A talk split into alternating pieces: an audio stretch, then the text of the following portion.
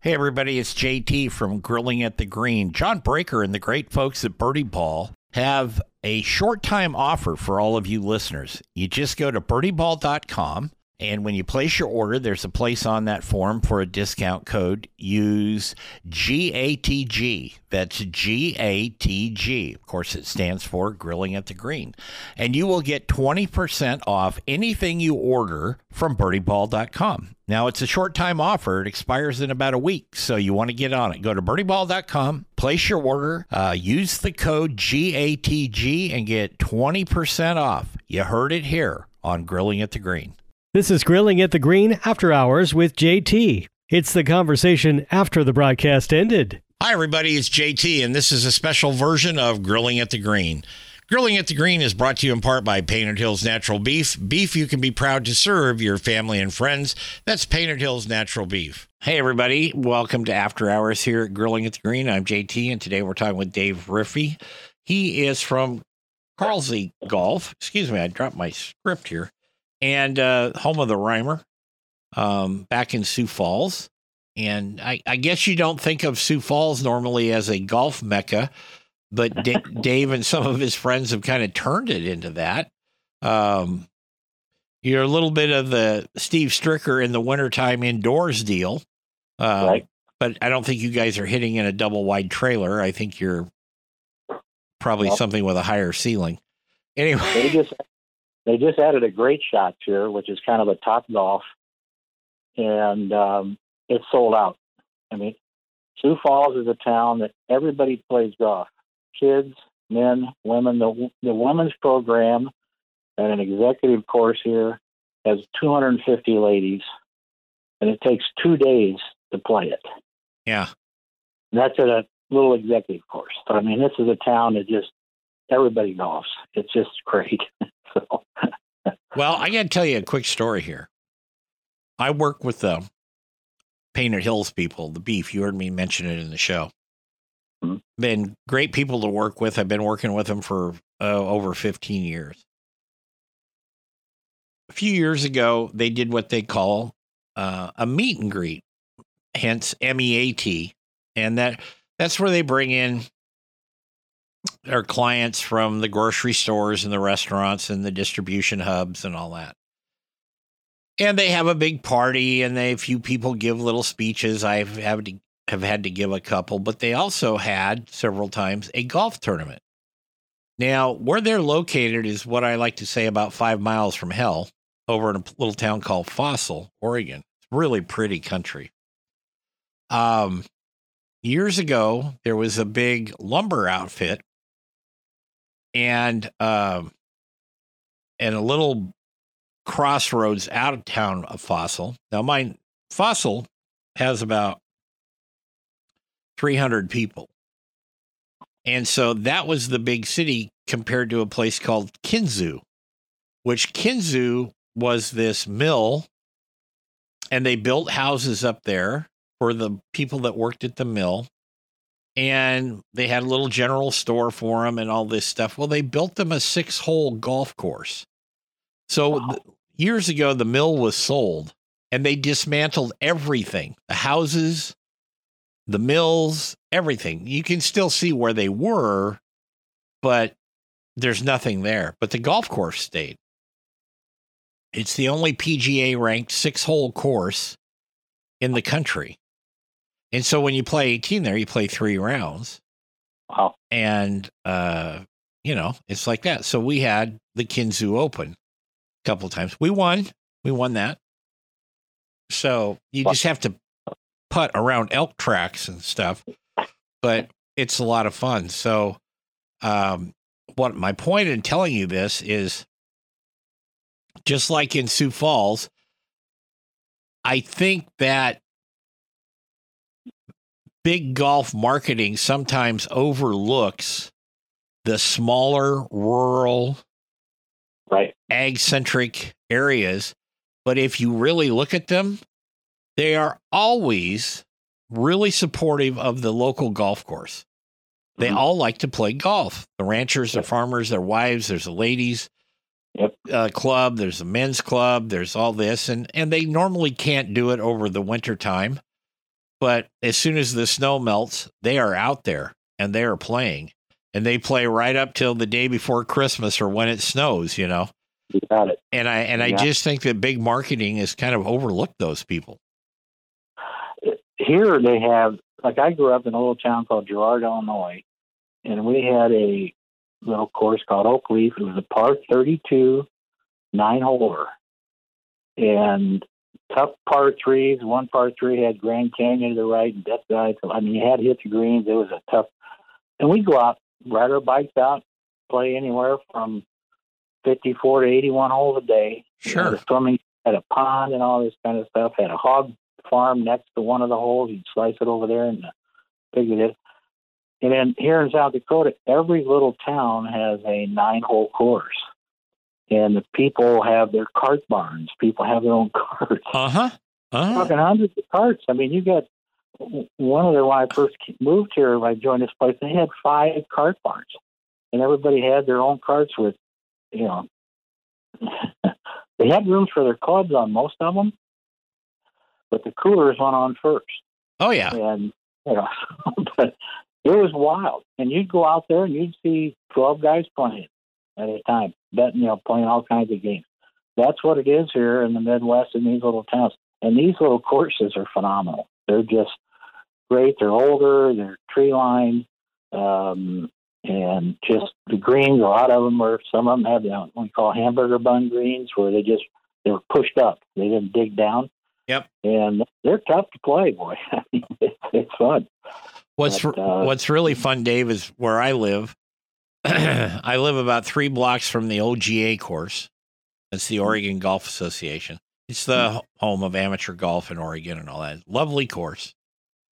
Um, you know, six miles, eight miles to the north of us is Langdon Farms, which you heard about this. It's a one of the mm-hmm. larger public courses. It's really nice. They get a tremendous amount of rounds at that course every year. And they have a very nice restaurant. And they do weddings and stuff there. It's really pretty. Across the freeway from where I am is the Woodburn Golf Course. Nine holes, like you were saying, tree lined. All the trees are pretty symmetrical. They're trimmed up nicely. There's probably some broken ones over there now after the storm we had a couple weeks ago. They've got sand greens, Oh, yeah. you know. But what's interesting is the Oregon Golf Association was really supported in the OGA course by a lot of the filbert and hop farmers in the little surrounding communities. Okay. Mhm. But those old boys love to play golf. But the original Woodburn course, they would go over there and they still do this. They go over there and they play that course because it's 100 bucks a year. You can play as much as you want, or it's $10 or $8 a round. And it's kind Wow. of done on the merit system, honor system. Okay. But they'll go over there and work on their games before they ever set foot on the OGA course for the year because then they're playing in men's club or a flight Right. of something and doing that. And so it's kind of funny because you drive by the one across the freeway and it's on a main road going to another couple little towns. And you'll see these guys out there with their little pull carts and stuff, you know. Um, and they're working on their, you know, approach shots or something. They rarely putt on those sand greens. Right. Um, but they just want to, you know, get as close to the pin and all that. And so they'll go over there and play half a dozen rounds, and then they go play at OGA the rest of the year.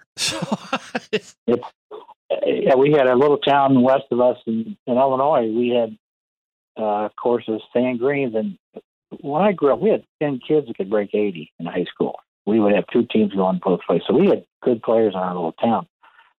Well, this little town, we always set them up as our first batch, and they had some good kids, but they had sand greens, and we would usually win our matches pretty easily, except when we went over there. It was always close because those local kids knew how to, you know, rake the green when you're putting because that sand is oil and it's, you know, we never, we couldn't, and the ball would hit the green and bounce over. We know you got to run it up. These kids are hitting five iron from 100 yards, rolling around to these little things. We're trying to hit wedges in there, and they're, yeah, and they knew how to make a little groove with that little rake to make their putt. it was fun. yeah, but That's the whole other life, man. It was fun. Oh yeah. Yeah, well, you know, like we were saying, we're missing a part of rural America. I grew up in a very similar situation. Uh, nine hole course, not too far from my house, probably five miles, six miles. Um, I don't think there was but one flat fairway on the whole nine holes. You had canyons, you had hills, you had blind shots, you had, um, you know, up on a bluff, hitting down, hitting down up to a green on a you know really raised, uh, elevated plateau type thing, and uh, you know those are the kind of courses too that really teach you how to make shots. Well, you had to. Yeah. We didn't have, we didn't have we didn't have watered fairways. I mean, our we had par fours that were 290 yards. The ball rolled forever, Yeah, but this the green's about the size of your living room, so you had to learn how to hit it short, and or or hit it on. And we didn't have sand wedges back then. Back in the 60s, we didn't have sand wedges. If, you did, it'd skull it over the green. But it was a it's a different game, and, and all these little towns they're all that way. I mean, you just gotta. Um, they're not as manicured like some of the, the big ones are now. Right. So, right. No, I remember our seventh grade history teacher, Dick Stevens. He played golf up there pretty much rain or shine, except right in the Mhm. dead middle of winter. But he was, you know, you would go up there and you'd look on the scoreboard and, you know, I don't know what par was on that 942, maybe, you know, something. I don't really remember. Uh, Dick was always shooting 27 because Wow. he, he managed he man he was just he would you know he had a way to play every hole it Yep. never never changed uh much depending on the weather i'm sure it probably changed a little bit but you know Mhm. his his approach shot was always maybe off to the left a little bit or whatever good angles and uh but i never knew if he went and played bigger golf courses anywhere Hmm. but he was a shark on that little springwater golf Oh, course you know it was tough it was tough. Overall we got a few minutes left here dave overall where do you think the golf industry is I think there's there's a lot of good things going on because we're expanding the game. Like we are talking earlier, the, the there's a lot more kids playing. There's a lot, uh, every you know, the, it's it's expanding well. I think the focus now, you know, we're talking during break about the inner city, getting these, uh, exposing them to the game because there's a lot. I keep again the old days. I mean, Lee Trevino, he didn't have any money. He, he talked, you know, the term he said, you want pressure. He says, you got 10 bucks bet and you got 50 cents in your pocket. right That's pressure. Yep. So he didn't have any money. He'd work all day picking up the range and everything, go out and he just beat the heck out of everybody.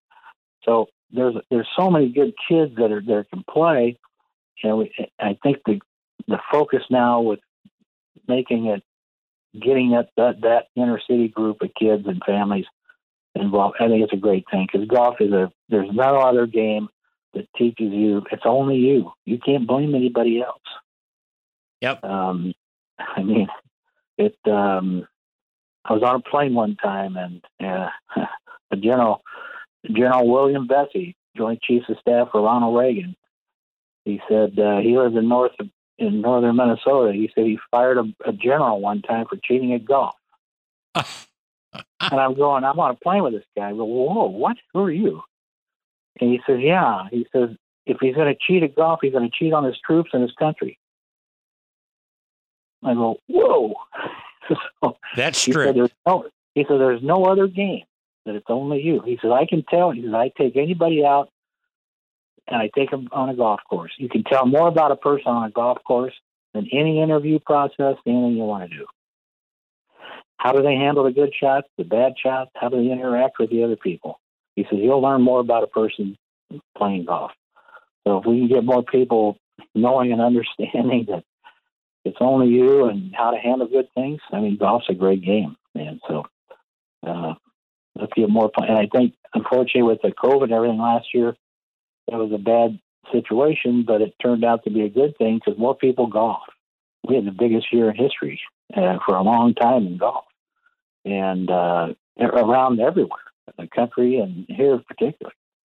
So yeah, it was that way here too because our courses were open. The state of Washington, which is right from where I'm sitting right now, is you know 17 miles up the freeway. mhm. Um, they were closed, and so all the guys and gals. When I say guys, I don't mean it in a you know determine your gender deal. It's just a figure of speech Mhm. for me. Yep. But they're all coming across, and you had a hell of a time getting a tee time because all the Washington people were coming down here playing. Everybody was working from home. They all had extra time on their hands. And, you know, boom, chugga boom. It was like that. And I have a bunch of them that I'm friends with on Twitter and stuff. And I was like, go back across the river, wait your Yeah. turn, you know? You know, I, I I just think that the game is in a good position right now. Um, I, I keep the, my term. Our term is keep it simple, stupid. Keep it simple for the kids. Get them involved in it.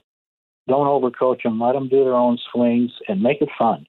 And uh, you know, the, the percentage of people that turn pro and really are low handicappers is small. Yeah. So let's get as many people out there and have fun, make them have fun, and um, hopefully, hopefully the Reimer is going to help people play a little bit better and uh, save a couple shots here and there. So, but uh, I, I think I think we're in a good position industry wise Yeah. to uh, get everybody get more players out there. So Oh, I think it'll keep going because I think people are now seeing the value, the Yep. social aspect of it, because it was one of the few places during the heyday of COVID where you could go and actually be around people.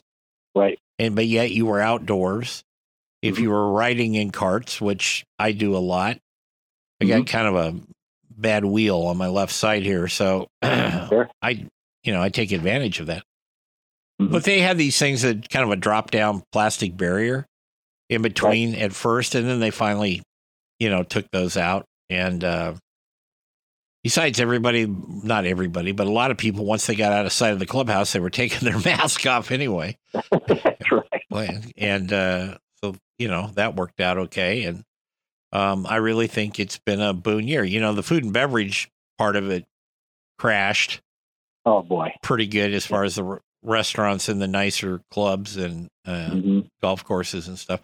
But it's coming back. But again, we had an advantage here in Oregon because you could do takeout. Um, Right. you know, Right. like that. But in a lot of states where you weren't open to play, period, um, very difficult, very difficult. Um, I've heard a lot. Yep. yeah, Dave Riffey from uh, Carlson Golf and uh, home of the Rhymer.